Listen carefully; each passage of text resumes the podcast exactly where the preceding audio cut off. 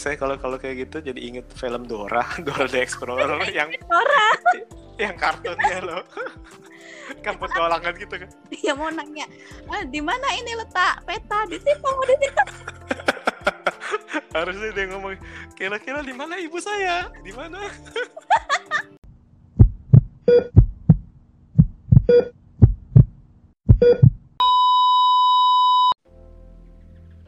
Hey hey hey, selamat bergabung kembali di channel BB69.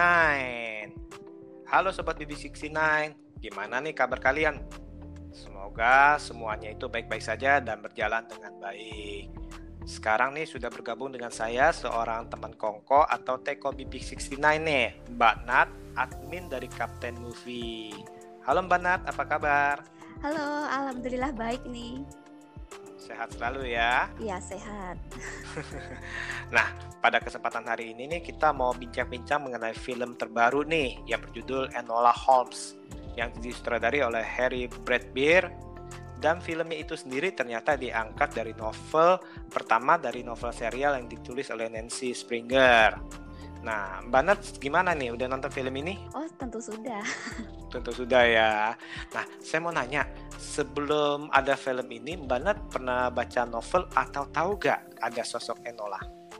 Hmm, jujur kalau untuk sosok Enola sendiri baru tahu setelah difilmkan ini karena sebelum-sebelumnya kan tahunya ya Sherlock yang versi versi asli ya yang cuma Sherlock sama Mycroft aja.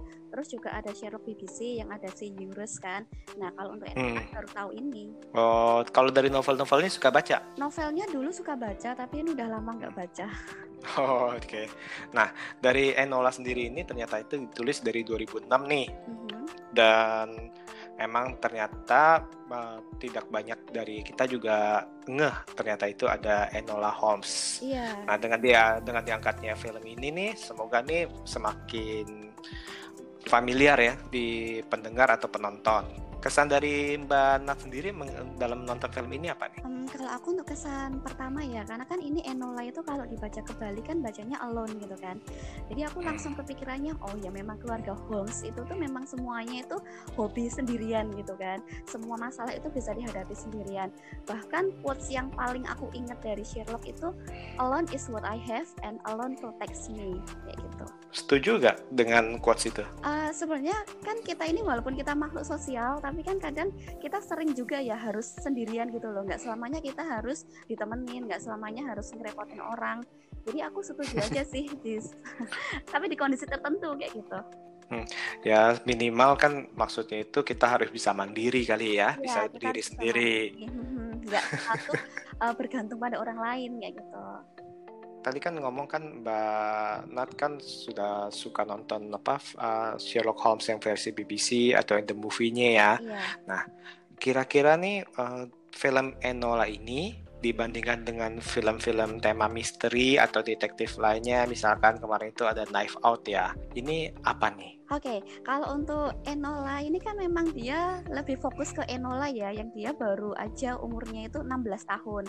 Jadi Hmm. ini kayak uh, film remaja coming of age kayak gitu. Jadi memang uh, kisahnya pun ringan dan kasus yang dihadapi juga ringan. Jadi misalnya ada yang penyuka film detektif berharap Enola ini tuh kasusnya rumit kayak Knives Out atau mungkin Murder on the Orient Express kayak gitu ya jangan berharap kayak gitu. Nanti ekspektasinya kebanting gitu kan. Jadi ya anggap ini film ringan aja kayak gitu nontonnya buat hiburan karena ini tuh sangat uh, very entertaining kayak gitu Iya iya iya betul. Yang saya suka lupa nih adalah umur daripada Enola itu sendiri ya. 16 tahun Bener bener.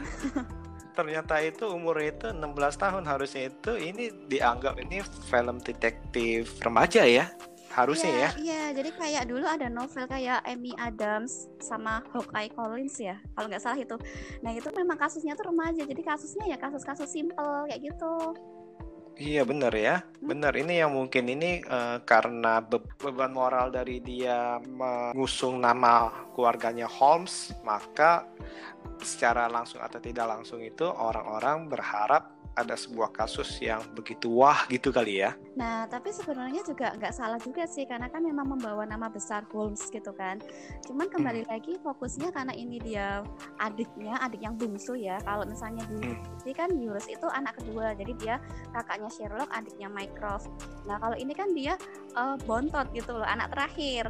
Yang dia tuh baru jiwa detektifnya tuh kayak lagi lagi tumbuh-tumbuhnya gitu loh jadi ya wajar banget jadi kalau misalnya ada kayak yang bilang ah ini kasusnya terlalu ringan terus kayak receh kayak gitu. Ya memang kayak gitu. Kita tunggu aja nanti kalau misalnya nanti Enola udah tumbuh gede udah dewasa jadi detektif uh, kayak Miss Scarlet barangkali kan dia mungkin bisa lebih cerdas juga. Bahkan dia mungkin bisa ngalahin si Sherlock kayak si Iron Adler gitu kan wanita yang bisa hmm. Sherlock iya sih ini bener sih jadi sebenarnya ini kenapa ini terkesan ringan mungkin karena ini kan juga untuk perkenalan dulu nih perkenalan terhadap yeah. sosok uh, Enola yang di awalnya memang dia itu bukan tanda kutip bukan detektif cuma karena dia ingin memecahkan kasus ke mana Gila. nih ibunya nih sebenarnya sih hilang ibunya nih yang utama yeah. kan seperti itu ya jadi dia istilahnya detektif dadakan sih sebenarnya ya. Jadi sebenarnya aku malah kayak sedikit membandingkan sama Mulan nih. Kalau Mulan kan dia hmm? bukan bukan pejuang juga ya. Dia tuh bukan hmm. prajurit lah intinya. Tapi karena keadaan dia nggak rela kalau ayahnya harus maju perang, akhirnya dia yang menggantikan. Nah si Enola sendiri juga dia ini karena terdorong oleh rasa ingin menemukan ibunya dan kakak-kakaknya kan malah kayak cenderung apa sih itu kamu sekolah aja yang bener gitu loh ya kan. Hmm, hmm, hmm memberontaknya gitu loh. Iya, iya iya menarik sih. Yang satu untuk ayahnya, yang satu untuk ibunya ya. Iya. Dan mereka sama-sama nyaman jadi cowok kan pertamanya. Betul betul betul betul. Cukup menarik juga nih karena di film ini kan cukup kental unsur feminisme ya. Iya. Nah kalau iya, menurut Mbak Nat gimana? Kalau menurutku sih unsur feminisme itu kan memang bisa kita sikapi dengan positif juga ya. Karena kan hmm. di situ sebagai perempuan juga kita ini uh, tetap bisa harus tangguh terus mandiri terus juga nggak manja kayak gitu kan mungkin hmm. Kasus ini tuh mena apa menimpa wanita yang nggak tangguh yang manja atau yang rapuh gitu. Kehilangan ibunya ya paling cuma bisa nangis minta tolong kekasihnya atau siapa. Tapi Enola bisa berjuang sendiri kayak gitu. Jadi kalau untuk uh, unsur feminisme aku rasa ini disampaikan secara elegan dan justru malah inspiratif kayak gitu. Iya saya setuju sih dengan kata-kata Mbak Nat itu uh, disampaikan secara elegan. Di mana kalau di film ini tidak terlalu ekstrim istilahnya yeah. kok karena kita ingin mengusung feminisme maka kita ekstrim bahwa yang jahat adalah laki-laki dan istilahnya yang laki-laki itu toko pendukungnya itu maaf kata di, dibikin bodoh kan ada beberapa film tuh yang ekstrim tuh seperti itu ya kalau ini kan berimbang ya sama si siapa Teokes Buri aduh namanya susah hmm. si Market hmm. lah Teokes Buri betul Betul, ini seimbang Theo Casbury itu awalnya itu dia lemah, tapi karena sejak dia bisa mau stand alone, saya mau melihat membela itu dia jadi bisa lebih kuat sih, benar ya? Iya, dan dari awal kan juga si Enola awalnya ih bodoh kayak gitulah ngecek itu kan. Tapi uh. juga dia bisa membuktikan aku tuh nggak bodoh loh kayak gitu. Hmm, dan menjadi pria sejati dan kutip ya di akhirnya ya. iya. ya. pertama lihatnya tuh kayak Allah ini paling kok bocah kayak gitu kan. Tapi ketika ada adegan yang bikin shock itu juga sempat kayak aduh kok kayak gini? Untunglah ternyata nggak mau. Ternyata nggak seperti itu ya. Kok kayak gini? Ternyata nggak seperti itu ya. Karena takut iya itu kalau nonton di bioskop pasti udah shock dan bisa histeris banget gitu kan. Iya tuh betul betul. Dengan soundnya seperti itu tiba-tiba terjadi. Nah iya karena ini scoringnya juga keren banget loh ini. Mm -mm, scoringnya bagus ya. Terus Habis itu sinematografinya juga iya, cukup oke okay, ya, keren Terus ya. Peralihan-peralihan adegan gitu kan, jadi kayak ada kertas jadul gitu, kertas hmm. zaman dulu klasik gitu kan, ditulis-tulis kayak hmm. gitu. Terus juga asik lagi si Enola ini kayak ngajak ngobrol kita gitu kan. Hmm. Dia breaking the fourth wall ya. Mm-mm. Jadi kadang kita juga kalian punya ide nggak? Kayak gitu kan? Kan asik tuh. ini ini saya kalau kalau kayak gitu jadi inget film Dora, Dora the Explorer yang Dora. yang kartunnya loh. Kan petualangan gitu kan. iya mau nanya ah, di mana ini letak peta? Di situ di situ. Harusnya dia ngomong kira-kira di mana ibu saya? Di mana aduh tapi nanti kalau kayak gitu beneran juga. Enggak lah itu jangan lah. Iya jangan sampai. Cuman kemarin emang aku juga sempat kepikiran ini Dora banget ya tapi ini Dora versi yang asyik gitu loh nggak yang versi aduh apaan sih? Di mana di situ? Di mana? Dari tadi udah dijawab nggak nggak dengerin. Iya sampai gemes gitu kan. Dan cukup oke okay sih dalam arti kalau dilihat itu nggak terlalu dipaksakan ya. Cukup manis iya, sih. uh, iya jadi jadi ngalir asik aja gitu nggak ada bosennya sama sekali. Padahal ini dua jam kan dua jam lebih dikit ya. Kalau dari film ini yang membuat menarik atau adegan memorable apa nih? Adegan memorable ya aku tuh malah suka adegan kereta. Karena kan adegan kereta itu cukup menegangkan ya dan di situ tuh kayak pertama kalinya si Enola ini uh, berusaha menyelamatkan orang yang sampai hampir mempertaruhkan nyawanya dia juga. Dan dia inget nasihatnya si ibu. Kalau misalnya kalau mau nolong orang itu jangan sampai membahayakan nyawa kita kayak gitu. Tapi si Enola tetap nolong kan karena itu dia si Marquez itu udah mau dijatuhin gitu udah mau dibunuh gitu. Hmm, padahal itu memang ibunya benar sih dalam arti waktu itu kan di masa lalu kan dia hampir mencelakakan dirinya ya setelah menolong ya. Iya. nah, tapi emang kadang-kadang itu ya emang berbahaya kalau ingin menolong seseorang itu kita harus mengetahui uh, kemampuan kita untuk menolong orang tersebut ya. Tapi di sini bagusnya dia dia berani mengambil keputusan sendiri ya. Iya, berani ambil keputusan dan juga berani ngajak si Theo Kesburi terjun dari kereta. Itu kalau kenyataan aku tuh sampai heran ya kalau misalnya ada adegan jatuh dari kereta itu tuh harusnya luka-luka parah patah tulang atau apalah. Ini masih mulus sih glowing nggak ada listrik masih cantik dan ganteng ya padahal itu kan uh, saya padahal itu kan berbatu-batu ya. Tadinya saya pikir itu dia dia akan lompat itu lompat ke jembatan Sungai, nyebur iya, betul. ternyata malah berguling-guling kayak gitu. Ya tapi namanya film nggak ada nggak ada luka sama sekali ya gimana ya film aku ya maklum lah tapi pasti uh, karena ini filmnya seru jadi kelemahan-kelemahan kayak gitu udahlah nggak usah dianggap gitu kan. Ini sih filmnya cukup fun nih ya. Mm-mm, ini fun banget dan ya memang ini buat yang lagi nyari hiburan aja sih kalau mau nyari kasus berat ya nontonnya jangan Enola nontonnya yang lain. Hmm. oh ya ini kan Mbak Nat juga waktu itu sempat ngomong nih bahwa salah satu pemainnya memang si Millie Bobby Brown ya. Itu yeah. memang emang suka ya sama beliau ya uh, iya aku suka. Dia itu dari Stranger Things kan? Kan dia di Stranger Things nonton juga kan? Atau nonton si yang botak ya. Uh, iya. Awalnya. Waktu kecil kan cowok banget ya bahkan aku juga tak cowok ternyata cewek. Dan uh, season 2 season 3 makin ke sini tuh makin cantik gitu kan? Hmm dan sekarang tengah tahunnya udah remaja gini ya udah besar istilahnya bukan anak-anak lagi. Iya jadi karena dia juga kayak ada sisi tomboy-tomboynya gitu jadi ya pantas banget dia meranin si sosok Enola ini. Pokoknya pemilihan karakternya pas banget ini milih si milih Bobby Brown ini. Kalau untuk pemain lainnya gimana? Nah, ini menarik nih.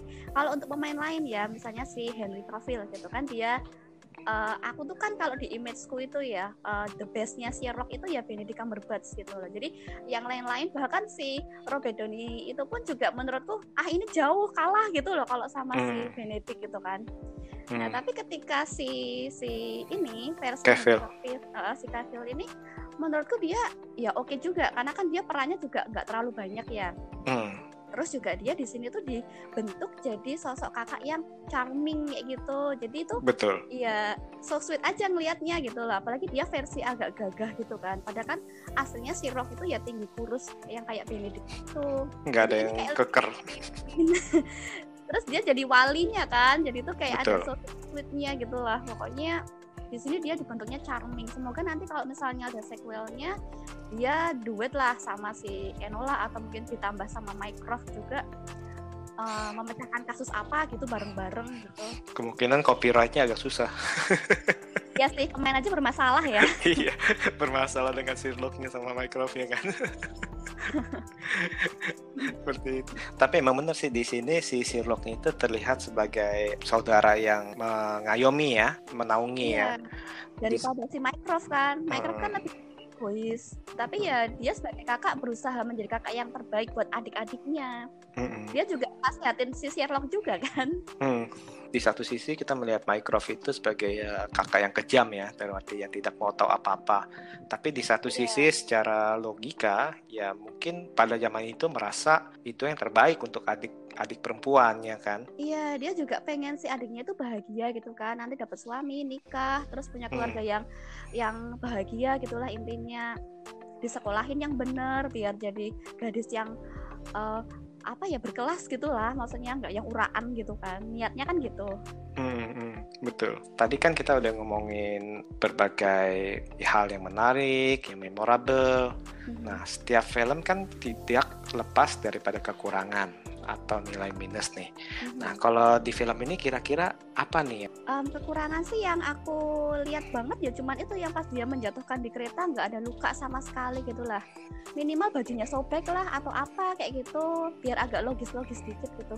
Kalau untuk yang lain mungkin karena aku udah bucin gitu ya. Jadi yang lain oke. Okay, Oke, jadi dapat uh, kisah romantisnya nggak ada masalah nih. Romantisnya nggak ada masalah kan ini nggak terlalu ditonjolkan ya karena memang uh, lebih ke penumbuhan jiwa detektifnya si Enola gitu loh. Jadi kalau misalnya aku tuh sempet takut tuh, ih awas nih nanti kalau ada kissing kissing segala kayak gitu. Untung nggak ada gitu. Jadi cuma cium tangan gitu kan. Jadi film hmm. ini tuh sangat sopan terus juga uh, aman lah buat semua usia kalau menurutku kayak gitu. Nggak usah di atas 13 juga nggak apa-apa. Hmm, kalau kissing-kissing mungkin kan mereka melihat di zaman itu kayaknya belum sevulgar sekarang kali ya. Jadi tidak dimasukkan kali ya. Bahkan mungkin kiss apa mencium tangan dianggap sesuatu yang tabu kayak zaman itu ya. Uh, kayak kalau zaman itu cium tangan tuh malah kayak uh, menghormati ya, ya respect gitu loh. Mm. Respect menghormati se uh, sebagai seorang karakter ya, seorang pria yeah, atau seorang yeah. wanita ya. Tapi kalau film lain kayaknya tahun-tahun segituan juga berani-berani sih. Tapi kalau ini untungnya enggak gitu loh. Hmm. Jadi uh, cuman yang adegan itu kenapa nih dibikin tidak realistis lah? Maksudnya kan agak-agak ya setidaknya ada kusam lah, agak iya, ada kotor, tanah. Kotor, sobek atau apa kayak gitu masih mulu semua gitu dikotorin aja lah iya apa repotnya sih ngotor-ngotorin dikit gitu mahal kali laundry sekarang Oke, okay. nah kalau dari segi cerita ataupun skenario gimana? Hmm, kalau itu keren sih kalau menurutku untuk kayak naskahnya itu menurutku cukup kuat. Jadi kita menarik aja gitu kalau melihat Enola ngomong, terus nanti Sherlock juga, apalagi aksennya si Enola kan British banget gitu ya, dan itu hmm. tuh udah udah keren banget lah. Itu di telinga udah enak banget. Udah enak ya. Terus habis itu skenario nya juga nggak terlalu lompat-lompat juga ya, masih mulus ya. Iya, uh, mulus asik aja gitu ngalir. Jadi istilahnya uh, fokus kita baik itu ke pencarian sang ibu maupun ke misteri yang pembunuhan itu, yang masa lalu itu, itu juga kita nggak nggak terlalu terganggu ya bolak baliknya itu ya. Iya, malah bolak baliknya tuh enak aja gitu kan.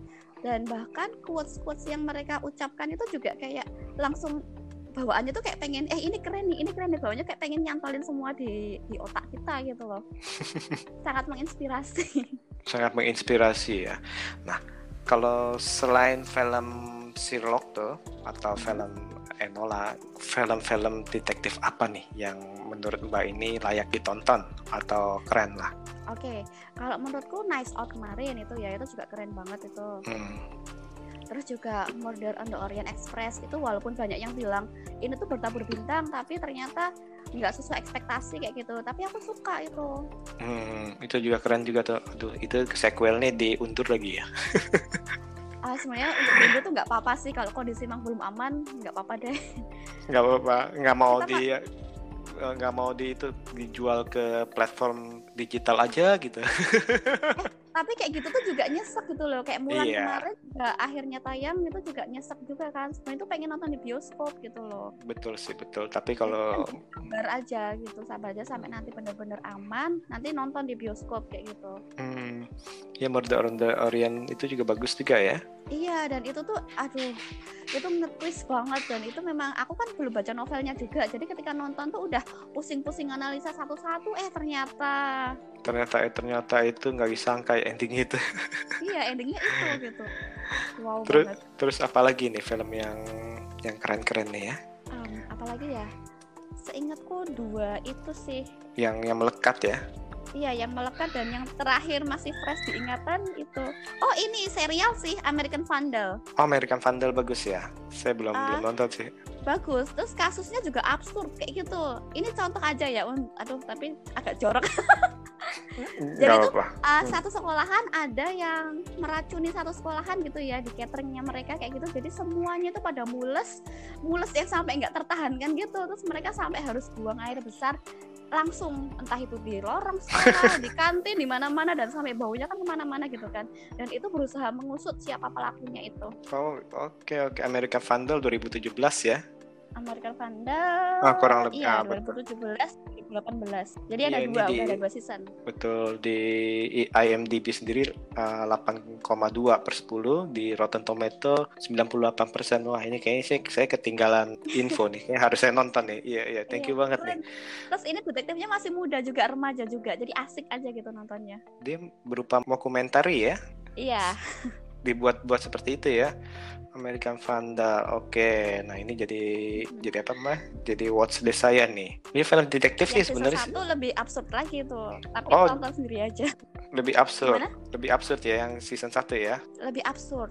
Iya. Nah, film menonton film detektif atau crime itu atau misteri itu apa sih yang menarik? Uh, yang menarik itu karena kita jadi kayak ikut menganalisa masing-masing karakter nih. Jadi uh, misalnya nih ada yang inosen banget gitu ternyata malah dia yang bersalah gitu kan. Terus ada yang emang udah selengean banget kayaknya ini nih tapi ternyata malah bukan dia. Nah itu juga menariknya kalau diterapkan di dunia nyata gitu ya. Kita tuh nggak hmm. bisa uh, menilai orang dari covernya aja gitu loh. Jadi intinya tuh itu. Terus kita juga karena terlatih menganalisa semoga aja nih kita kalau misalnya kayak mau ditipu atau mau apa itu tuh udah insting curiga curiganya tuh udah waspadanya tuh udah banyak gitu. Asal jangan jadi paranoid ya. Iya sih ya maksudnya itu untuk meningkatkan kewaspadaan aja. Karena kalau oh. udah udah nasibnya ketipu ya kadang kena aja kan. Iya betul, betul. Iya ini film detektif baru keingatan detektif Conan sama Kindaichi astaga iya detektif Conan.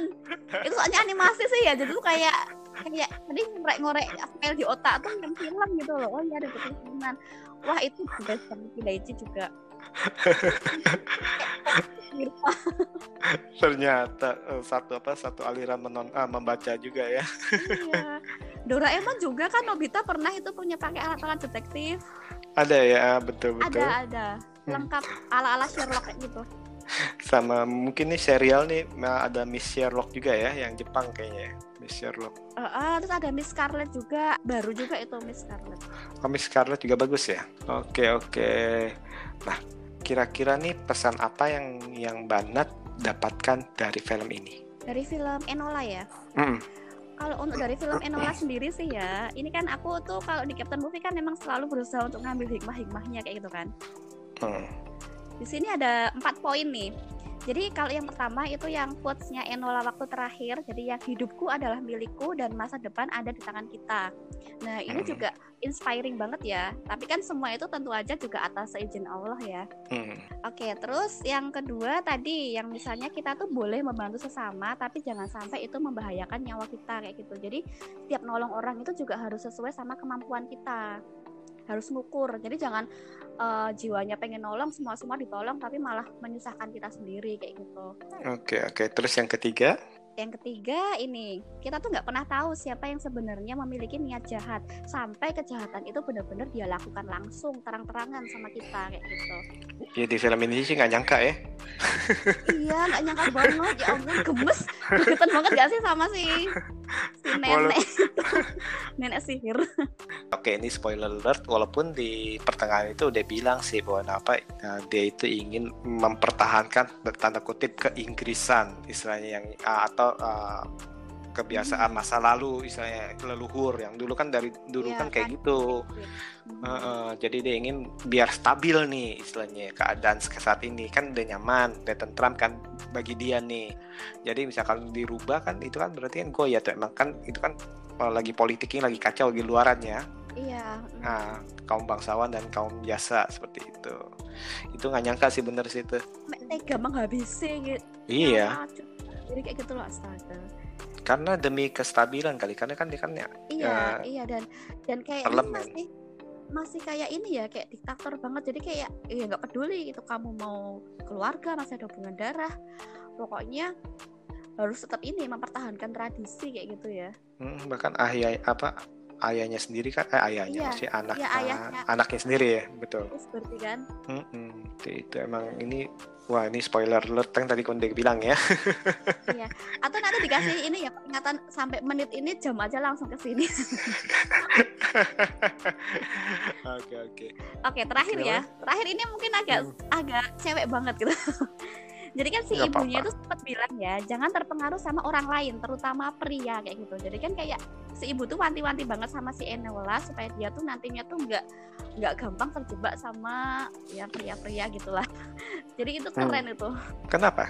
Iya karena kan memang ya ya cewek zaman sekarang lah gitu kan digombalin dikit aja udah langsung meleleh lah, apalah kayak gitu. Jadi jangan yang kayak gitu lah, kayak gitu loh. Ini bukan pengalaman ya? Ya sebenarnya siapa pun aku rasa pernah merasakan kayak gini. iya, iya, iya. Tapi sih keren sih benar sih. Yang pertama kan juga kita harus eh, menentukan nasib sendiri ya. Jadi kita harus berusaha jangan jangan men- jangan karena bisa oh ini dari dari dulu tahun ke tahun ini- eh, dari tahun ke tahun ini pokoknya pria harus seperti ini, wanita harus seperti ini, kamu harus seperti ini, kamu harus seperti Iya. itu. Tapi jadi istilahnya udah diarahkan atau udah ditentukan arahnya ya. Nah, sedangkan Hmm. di sini kan dibilang ya kamu bisa nentukan seperti dia kan apa kamu harus jadi wanita itu harus sekolah, harus seperti ini, harus nanti menikah gimana, istilahnya seperti itu ya. Harus pakai bajunya seperti ini, seperti itu. Isi memang ka- kadang-kadang itu itu memang saat ini masih yang terbaik, tapi di sisi lain itu kadang-kadang itu kita harus berani ngambil langkah yang mungkin dianggap tidak biasa kali ya untuk menentukan uh, perjalanan hidup kita ya. Iya, Seperti itu. kita harus Terus yang tadi juga- yang sebelum-sebelumnya tuh belum pernah kita ambil kayak gitu loh. Jadi kayak ya udah ambil aja kayak gitu loh. Nanti kan kadang ya sesuai tapi harus dengan pertimbangan dulu ya. Cuma nantinya kan Hmm. kita tetap harus bisa berani mengambil langkah gitu loh. Hmm, terus tadi juga yang mengenai apa kita nggak tahu siapa yang jahat siapa yang baik emang kenyataannya seperti itu sih dalam dalam dunia nyata juga bahkan ada keluarga makan keluarga iya kan ya adik teman makan kakak teman kayak gitu. teman makan teman jangan kan teman keluarga pun anak makan orang tua istilah seperti itu ya jadi memang terjadi iya. Iya fakta itu nggak hanya fiksi aja. Hmm, nah eh, untuk yang terakhir nih sebelum kita tutup nih Hmm. Pesan apa yang ingin disampaikan kepada pendengar nih untuk penonton film ini Oke, jadi film ini tuh memang benar-benar uh, entertaining, terus juga inspiring, dan yang pasti tuh sangat menghibur dan kita dari kita bisa belajar dari sosok Enola juga gitu loh. Kalau misalnya kita takut, misalnya kita uh, khawatir akan sesuatu, tapi kalau memang kita harus melakukan itu demi sebuah misi, apalagi ini misi mencari ibunya gitu ya, ya udah itu harus dilakukan aja gitu demi menemukan orang yang kita sayang. Oke oke jadi harus wajib nonton nih ya film ini ya. Wajib banget karena ini seru banget. Terus aku jamin, wis, aku jamin semua orang itu pasti suka minimal terhibur lah kayak gitu. Hmm, nggak itu laki nggak ada perempuan tonton aja ini film ya karena Iya. memang Ya, tua muda tonton aja. gitu. hmm, karena tidak eksklusif uh, untuk gender tertentu ya ini filmnya walaupun uh, tokoh utamanya adalah wanita. Iya, terus ditambah lagi kalau misalnya nih orang-orang yang biasanya kalau nonton film detektif itu ngantuk, ketiduran kayak gitu kan. Kalau nonton film ini kayaknya nggak bakal deh. Jadi enjoy aja, tonton aja kayak gitu. Sebagai hiburan yang ringan tapi berisi ya. Iya, jadi nggak bakalan stres lah nonton film ini. Nah jadi ini film sangat direkomendasikan atau pas? Eh, kalau dari aku pribadi sangat, karena aku suka. Sangat Oh, Oke. Aku kasih 9 soalnya, 9 per 10. 9 per 10. Wow. Oke karena suka sekali ya. Iya, suka sekali. Jadi kan kadang penilaian itu dari segala aspek bagus, terus ditambah aku suka, ya udah ketemulah angka 9 per 10 itu. Hmm, dari segala aspek uh, dari teknisnya plus apakah terakhir itu apakah kita enjoy film ini atau enggak ya Iya, kadang ada film bagus tapi akunya nggak enjoy gitu, tak kasih sedikit loh.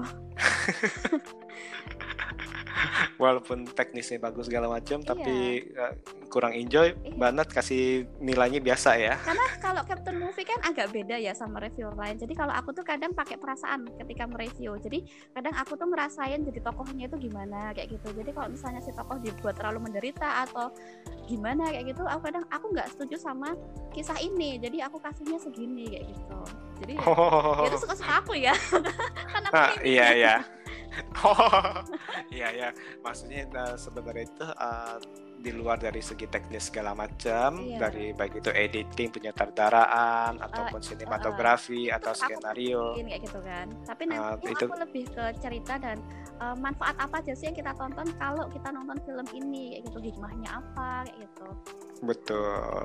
Poin-poinnya juga pasti kan apa eh, apakah hikmahnya itu ada atau enggak. Kalau misalnya ternyata semuanya bagus ternyata nggak ada hikmahnya juga ya kan berbeda dengan Iya. yang ada hikmahnya pasti Iya. ya. Kalau nggak ada hikmahnya nggak akan aku review Wah. jadi cuma aku tonton aja Oke oke baik baik. Nah sekarang nih eh, Mbak Nat, misalkan kalau ingin melihat review-review Mbak Nat nih, Mhm. eh, di mana nih? Di IG atau di mana? Eh, di Instagram aja sih di @captain.movie At captain.movie ya, captain.movie Eh, Captain of Captain ya. iya captain atau captain Oke deh, Mbak Nat terima kasih banget loh Mbak Nat Iya, ya sama-sama. untuk jadi teman kongkol BB69. sama makasih juga udah diundang diundang lagi ya kedua kali Bintang kedua kalinya nih, jangan kapok-kapoknya ya kalau diundang lagi ya. oke ya Walaupun tadi di awal itu sempat bermasalah iya selama hampir satu jam ya kita ya. iya utak atik utak atik terus tadi Gak apa-apa deh, tapi saya senang sekali loh Mbak Nat uh, kita bisa bersua lagi nih walaupun lewat suara aja. iya mm, masih pandemi juga kan Iya, yang penting harus jaga diri dulu semua. iya jaga diri jaga kesehatan patuhi protokol kesehatan udah itu aja nggak repot kok Oke deh, kalau gitu uh, sekian dulu episode kali ini. Jangan lupa dengarkan episode-episode selanjutnya tentunya dengan tema yang berbeda. Oke, see you. yuhu